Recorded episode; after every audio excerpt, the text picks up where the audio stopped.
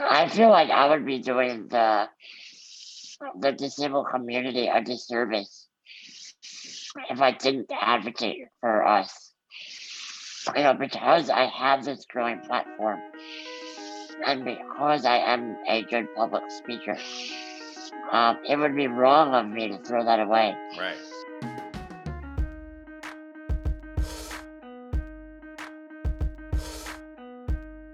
Hi, everybody. Welcome back. This is The Meaning of Life. I'm Ryan Beck, and today we have a very special interview with Steve Way. Steve Way is an actor, a writer, a comedian, and he'll tell us much more about who he is today. Um, but he's also an advocate for people with disabilities in the United States, and so we get into that. We get into comedy, we get into entertainment, we get into life in general. It was a wonderful all around conversation. You probably know Steve from his role on Ramy on Hulu. I've known Steve for a number of years now. We met at a stand up show, became friends, and have kept in touch. Um, I was really nice to see him, to talk to him, and to just, you know, get into these big topics with someone that uh, has a lot of perspective. And I think it's a really nice thing. So I hope everybody enjoys this interview. And without further ado, let's talk to Steve Way. I'm Ryan Beck, and this is The Meaning of Life. Can I start by asking you, would you just say your name and who you are? Hey, what's up? I'm Steve Way. I am an actor, comedian, writer, uh, speaker, and uh, high school substitute teacher. And I have uh, muscular dystrophy. Thank you. All right, that's great.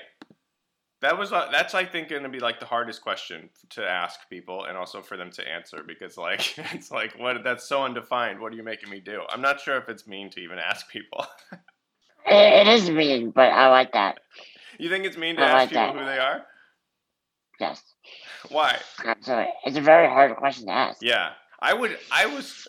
Well, it's hard to answer. It's very hard to answer. It is. It is really hard to answer because it kind of like asks you to define yourself in this horrible way and i don't want to do that to people but i'm also like curious you know? Like i'm curious to how people think of themselves and i'm finding a trend with the comedians that it's always professional stuff first. Like that's like the most important thing. Yeah i mean what else do we have? Right. But i just for me the the most obvious thing that I am is disabled. Yeah. Because I'm very clearly disabled.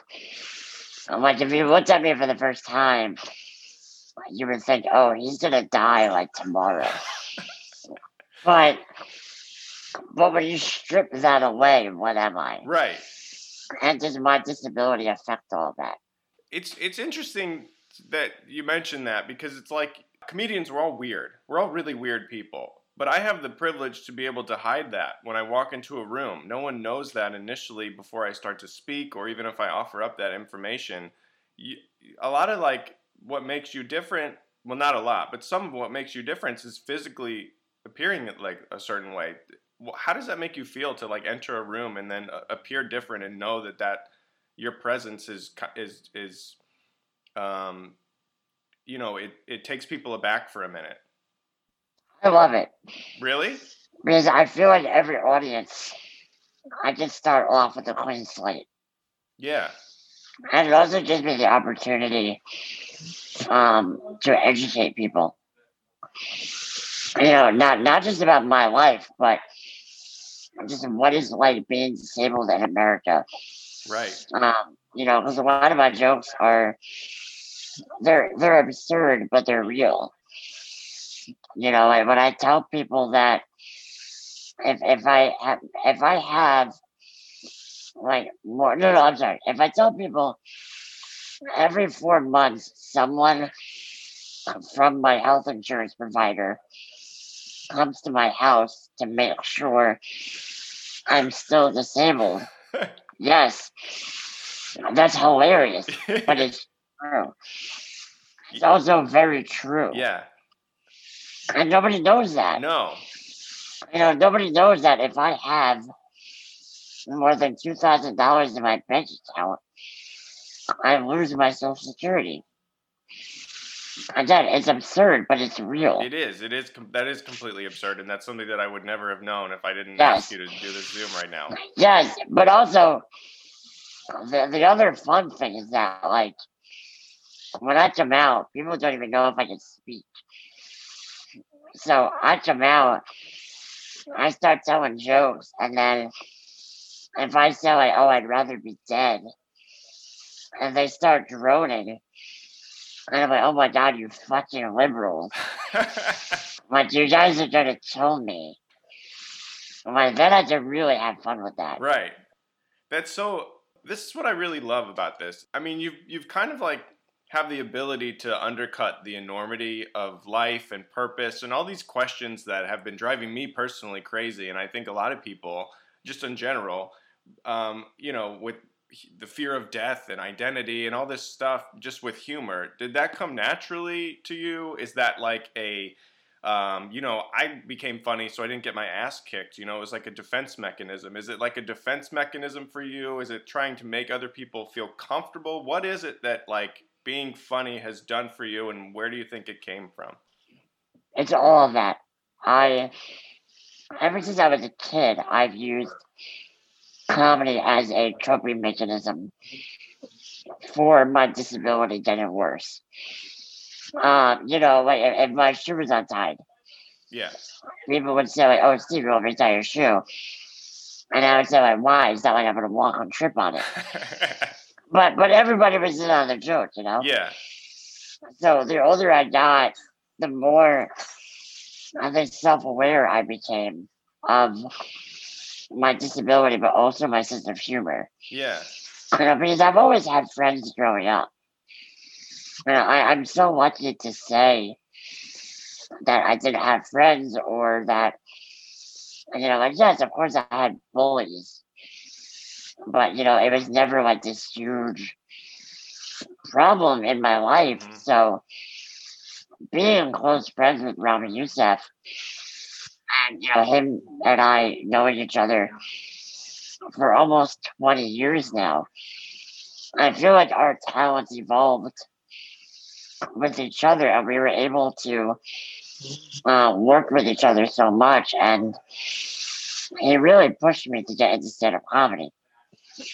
Um, and doing that for over 10 years now, I've, I've really found my voice doing stand up.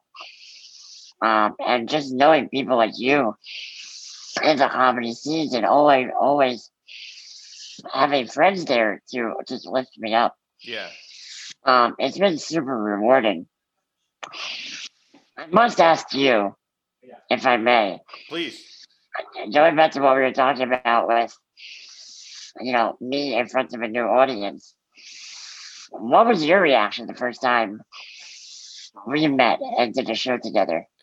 Um, my first reaction.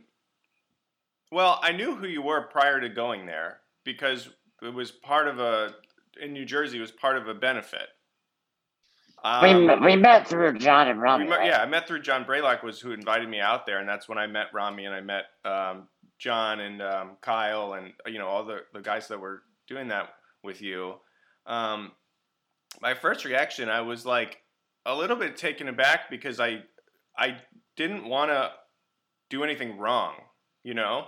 And I think that maybe you've you encounter that a lot with people when you first meet them, but it's like I was hyper aware to be like to because I don't want I never want to feel this way when I'm in a room, but to be ignored or to be um, uh, not acknowledged or something like that. And so I was trying to be very aware of that, and and that was mostly because like I want to. This is how I want to treat everybody is how to be is to be polite and courteous. But with you, I think I was hyper aware of like not of not um, accidentally being rude or something like that. But then like you were so warm and easy to talk to that it like relieved a lot of pressure from me. Do you so how did that how did that how does that make you feel when I say that? But also is the relief and like the you being warm to people that you're just meeting something that you do for yourself or do you think you're doing it for others or like where does that come from?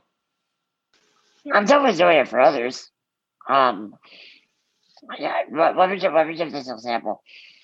Whenever I started a new class in college, the first day of the semester, the room was always filled except for the seat next to mine. Wow. The seat next to mine was always empty. And I always expected that.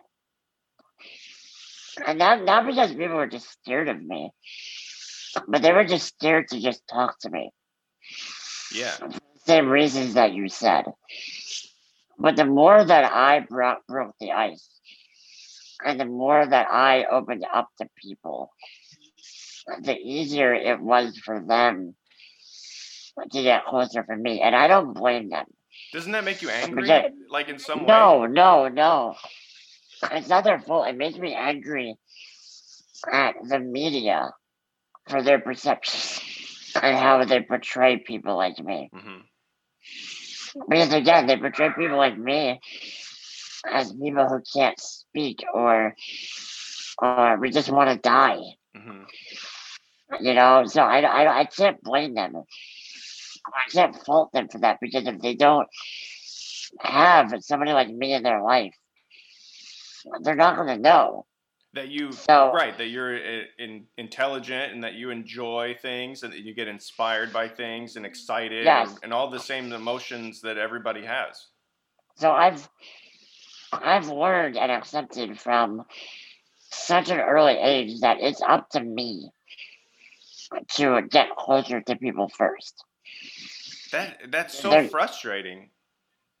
But I, I, I get it though. I get it. I I know that not everyone's gonna have that knowledge, mhm.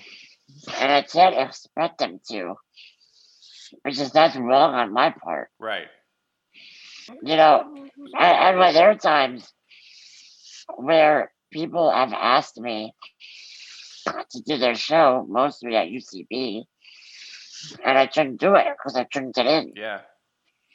The stair, because they didn't have a, a, a ramp or uh, elevator. But I can fault the people in charge who refused to give me the accommodations that I asked for just because they were just straight up ignorant and lazy.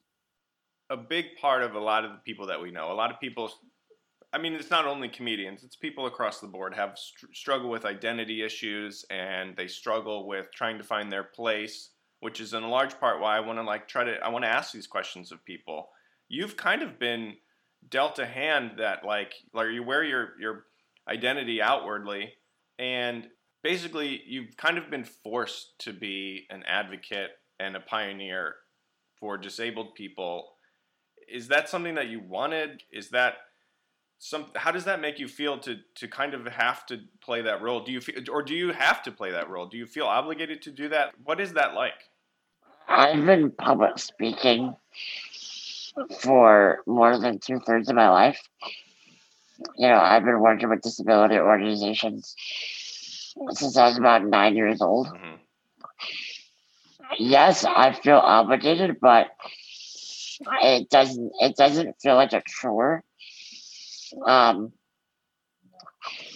I feel like I would be doing the the disabled community a disservice if I didn't advocate for us. You know, because I have this growing platform and because I am a good public speaker, um, it would be wrong of me to throw that away right and to not use that to advance us. and, and to be clear like you've been speaking because you had the talent not because you had a platform it was kind of like you found you had a talent and felt obligated to share your story to make life easier on other people who have disabilities yes. and also people who don't have disabilities and how to interact with just Yes. be normal just chill out The the the talent de- the talent definitely came first, Mhm. but now that I'm getting this growing platform, I, I have to use it. I I have to take advantage of it because if I wasn't trying to reach a more national and global audience, then I, I would be doing a disservice to people in this country and around the world. Right. Do you feel this is such a strange question because I don't know. Do you feel in like a way that because you have this purpose that has been kind of, you know, partly it's come natural to you through your talent, but has partly been forced upon you. Do you feel in some ways lucky to have like a a purpose, like a pretty defined purpose? And if you don't feel that you have a defined purpose, then, you know, tell me that too. No, I think my purpose is to it's to educate people. It's to change perceptions and in turn to use that to make our lives better and easier. Mm-hmm. You know, like like how I mentioned before about how I can only have two thousand dollars in my bank account, or I was my health insurance, or my uh, my social security. You know, that happens too. Um, if, if I were to get married, these are rules and regulations that have not changed since the 1960s. Right. You know, but because people forgot about them. You know, did the politicians really have something like that on the top of their minds? No, so I have to make that. Right. Uh, I have to make that at the top of their mind. I have to remind them of this. Um, so yeah, I, I definitely, I definitely feel like that's my purpose. That's great. Um, but it, again, it's also to just make people aware that's what we go through. Yeah. Going back to what I said before about the media's perception and how the media portrays us when people watch movies about disabled people, and they're never played by disabled actors. But when they see movies of a disabled person where they just want to kill themselves, that translates into real life. And that makes it harder for us to just get the bare minimum things that we need to survive. Right. So it starts at the very base level of how of our just our stories and what stories are told. And for us being able to tell our own stories. Because in, in Hollywood, that's half the battle. Yeah, just to be represented in writers' rooms. Yep. Not even on camera. You know, when, when, when Ramy pitched and wrote my character, the first question he got was, Who's going to play Steve? So I had to prove yeah. that I was good enough to play myself. That's so crazy and also doesn't surprise me at all. Like, I. Nope. Nope. I can't imagine you're surprised. You were surprised to encounter that. You were just like, yeah, of no, course. No, no, no. I was. Yeah. Oh yeah, I, I, was expecting it. Absolutely. And then, of course, like you delivered, and you've become, uh, in reference to that show, like, uh, you know, some a lot of people's favorite part of the show. Um, people are gravitating towards you, and you've developed this platform, and it's just been like a breath of fresh air. So that's really, it's really cool. I mean, part of you has to be like, hell yeah, of course that's what was going to happen if you put me on TV, right? There has to be some ego there. Yeah, yeah, I, I, I was confident in knowing that it would, it, it, it would land, it would land uh, with, with the audience. That's great. That's really great. When I first saw the show, I didn't know anything about it, and I didn't know that you were in it even because I saw it at South by Southwest when it when you know he was down there in Texas pre- premiering and stuff, and I was so excited. I was alone in this movie theater and like with other people around that I didn't know, and I was just so genuinely excited and warmed, and I like I felt like I could like run a mile, like just like through a brick wall. Like I was so excited after seeing that. I mean, dude, I'm God, man, I I I still feel that way about just everyone that I've grown up doing comedy with. Yeah. You know, you, Josh, Jermaine, Kevin, John, uh, Michelle, yeah, Joe, all those people. I mean, they're they're family. It's just you know, and I know I would not have gotten where I am today without all those people. Just listening to them, doing comedy with them, um, and them just supporting me throughout the years. Mm-hmm. Um, it's just it, it's so uplifting, and and I'd like to think that I'm you know, I'm to where I am with the help of everybody else. Yeah, I've always I've always tried to you know keep in my mind and live live this way as a principle, but like I firmly believe that life is a team game. I think it's something that we have to help each other out, which is a, a reason I want to even do this podcast because I think that like the, um, you know, there's some kind of hearing other people's stories uh, and reflecting it in your own life is such a great way to connect with people and understand each other and then learn something about yourself at the same time i hope. I hope that's what we can i can do here. Um, but it's it's mostly because i want people to feel that there is some kind of meaning to all this or or to find their purpose because i'm sure that there are a lot of people out there who don't feel like they have a purpose um, or they don't know where to look for it or how to change their circumstances. I'm not saying everybody needs to become an entertainer. I just mean in general, like there are people that don't feel like they have a higher calling or like something to work on or that they feel passionate about. What do you say to those people? Like, do you have words of advice? Do you have like. There's no deadline for it. Oh, that's great. There, there's no deadline to find your passion or your purpose. Um, you know, I, I found that out early on. Um, you know, I, I had a near death experience when I was 14, and you know that that really made me change my perception of life and just what life means. Um, so I feel like I did that at such a young age. Um, and you know, after that, constantly being told by by my doctors that you know you're probably going to die tomorrow. But tomorrow never came. Mm-hmm. so i it made me realize that there there there is a deadline you know to find that thing in your life that you love. And, and it's a change too. You know if you think you found it that's great. But if it doesn't work out it doesn't mean you failed. Right. You just have to be open to There's, to yep shifting. To change. What, what yes. about?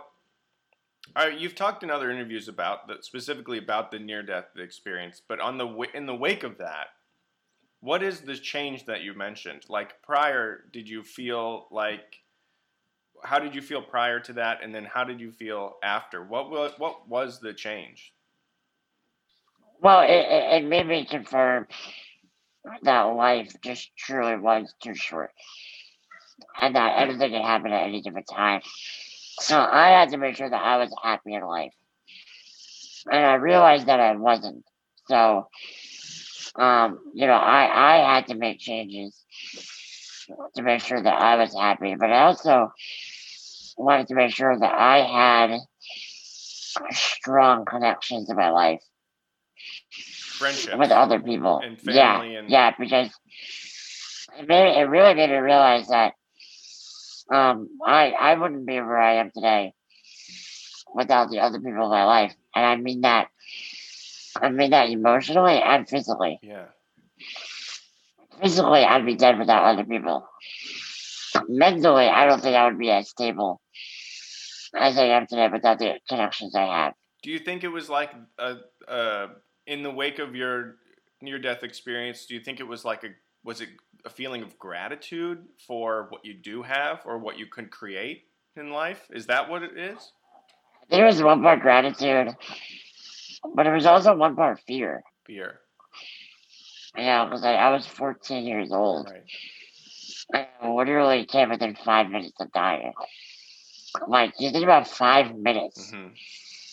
That's, that's nothing. Nothing. And to me, that really put things into, into perspective. Um, and at the time, I felt like I was on borrowed time and I was on the clock. hmm And that way I was almost like forced to make a change.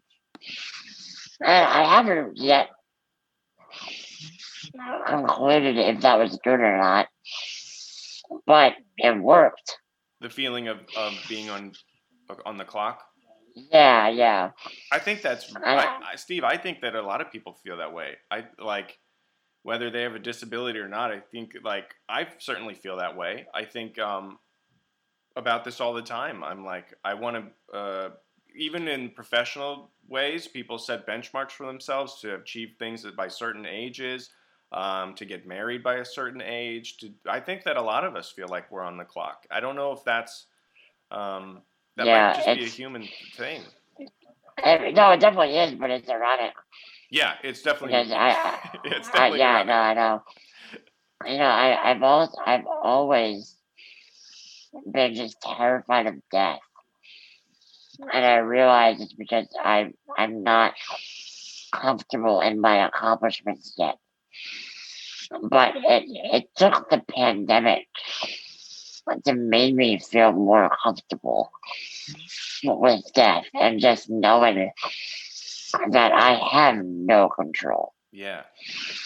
that I could get this virus and I could be dead three days later. There is absolutely nothing I can do about that. Right. A lot of people will Right. make jokes about um, the virus or getting it or whatever, but for you, it literally is a life or death thing because it's you're as high risk as you're you're who they talk about when you they say high risk. Well, I think the important thing that we realized is that it doesn't matter if it's me or you. Right. The virus doesn't care. It could be any of us. Right. So it's, I, I, I think it's important to keep that in mind. But I, I've used that to kind of motivate myself to just do as much stuff as I can. hmm You know, I, I feel now I'm as motivated as I've ever been. And it's made me the most productive I've ever been. What do you think So- of the fear? Um, is that what's motivating you, or is it? It, it's it's never the fear, but now things are as accessible as they've ever been. So I, I feel like I have to use that to my advantage. hmm So, I have a question about everything you're telling me. is very, it's very inspirational. It's very nice to hear, and it sounds like. I mean, obviously, you've had a lot of hardships in your life, and you and I'm sure that not every single time that you've faced something like that, you've had, you know, the perspective that you have now, or like the positive attitude, or like being able to just remember what's important and what you value. So, how do you, when you do feel like shit, how do you dig yourself out of that? How do you change? How do you get back to being on the level? Because I know that there are people out there who have it even worse. You know, I, I- I think that's all relative. Like, like we all have our own problems. Yeah, and you may not know what it's like to go through what I've gone gone through, but I'm sure there are things in your life that I have not gone through. hmm But that doesn't mean our problems are any worse they're all problems. or any better. Yeah, yeah, you know, they're, they're not. We're not playing the oppression Olympics here. you know, they're all relative. The only thing that I ask is that you understand what my problems are and that you empathize with me. Yeah, that's so important. I think empathy is really something I've I have made a joke about this before, but I think that they actually should teach it in schools. I I don't think that's as crazy of an idea as uh, maybe it sounds to some people, but I feel like No, you have I- to tell people to that's that's probably the bare minimum of what they should teach in school. it's just to care for other people. It's so basic, but we don't.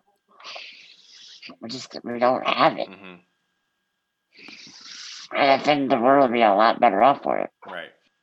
Now, the podcast is, you know, with the hope of finding the meaning of life, right? And I know that's very lofty, and I also am not like so crazy to think that there's one answer for everybody. You know, I think it's something that's really personal to each person. Um, I'm finding that a big recurring theme is about not even about someone as the, like themselves. It's about connecting with other people. Do you think that there is like on whole life has any meaning, or are we just all kind of like going through this trying to grab onto other people and connect while we're here?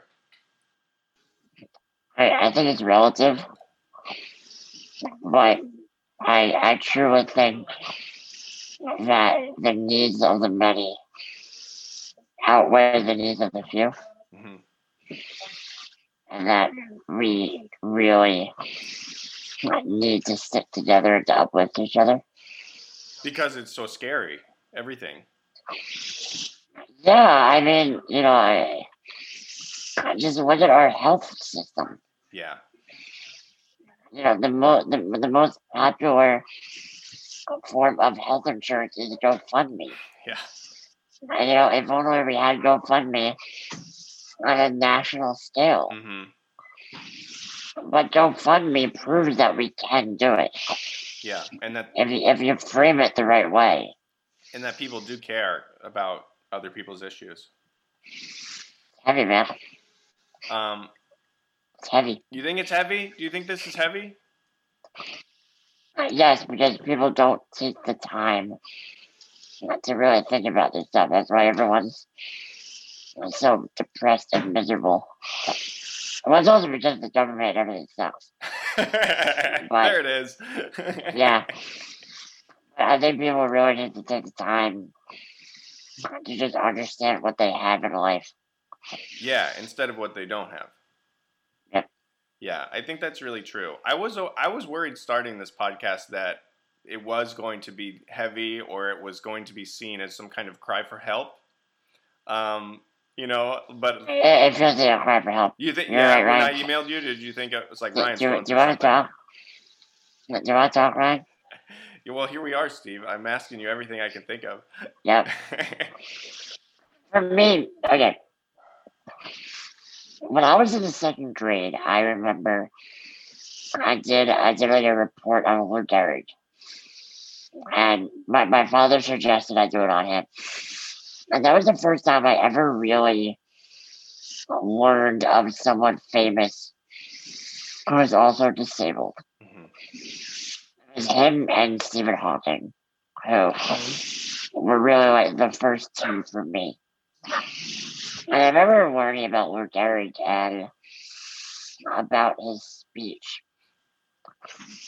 And, you know, he starts off saying, uh, you know, I consider myself the luckiest man on the face of the earth.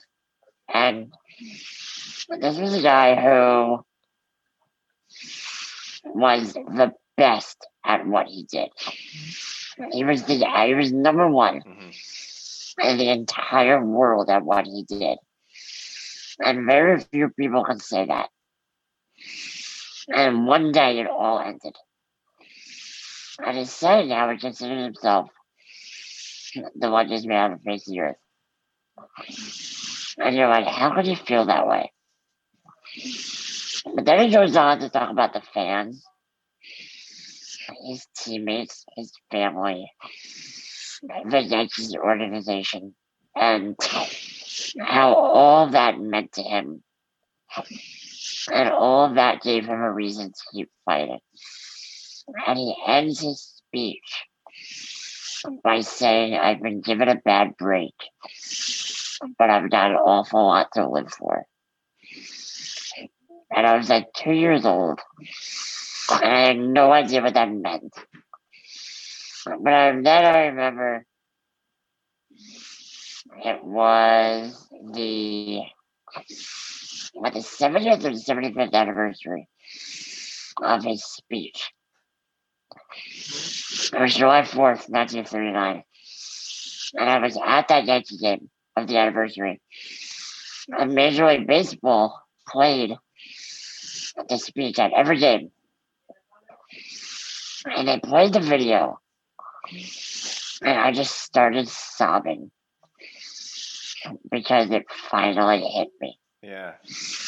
I totally understood what that meant. And it has stuck with me ever since. It's that You know, it's like, yeah, I, I have muscular dystrophy. I need a machine to help me breathe. I I can't get into any building I want to. I can't do things certain other people can do, but I have a family. I have a girlfriend. I have friends like you. I have comedy. And I said, yeah, that all makes it worth living.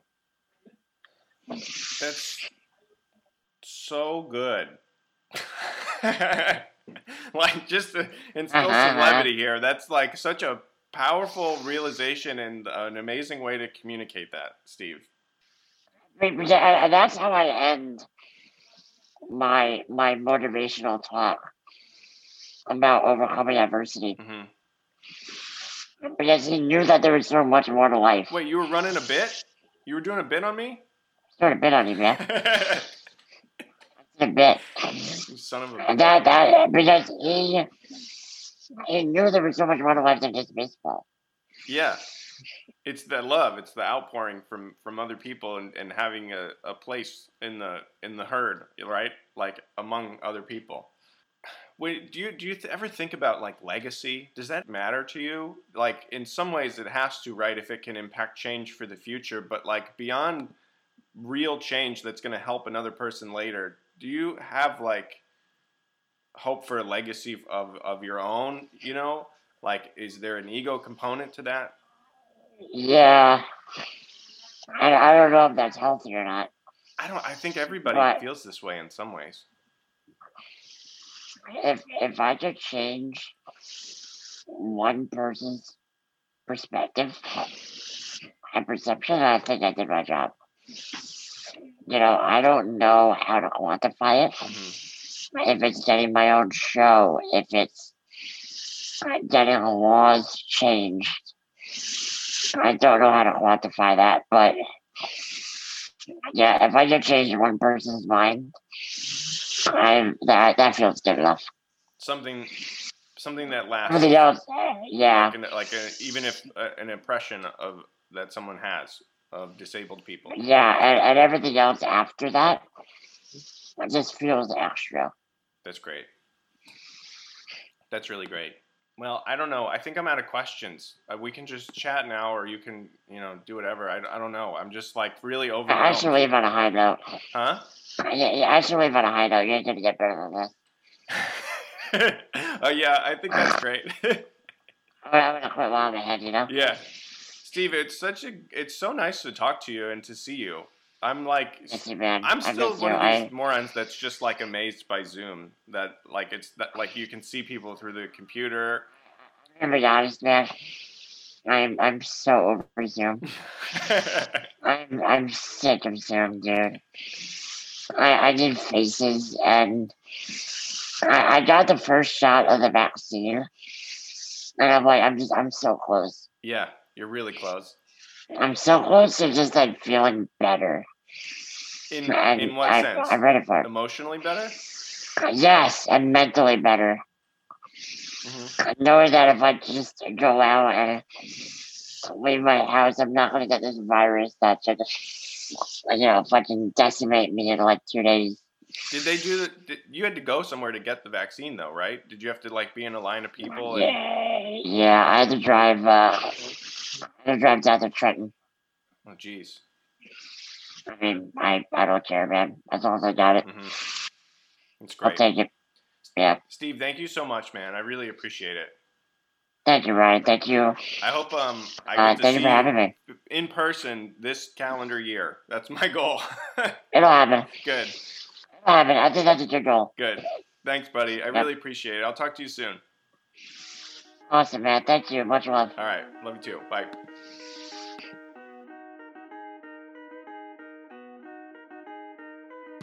Thanks for listening. If you'd like to support the podcast, head to patreon.com slash ryanbeck and follow me at, at I am on Twitter and Instagram. And be sure to check out my other podcast, Falling in Love with My Wife, available everywhere you get your podcasts. Thanks.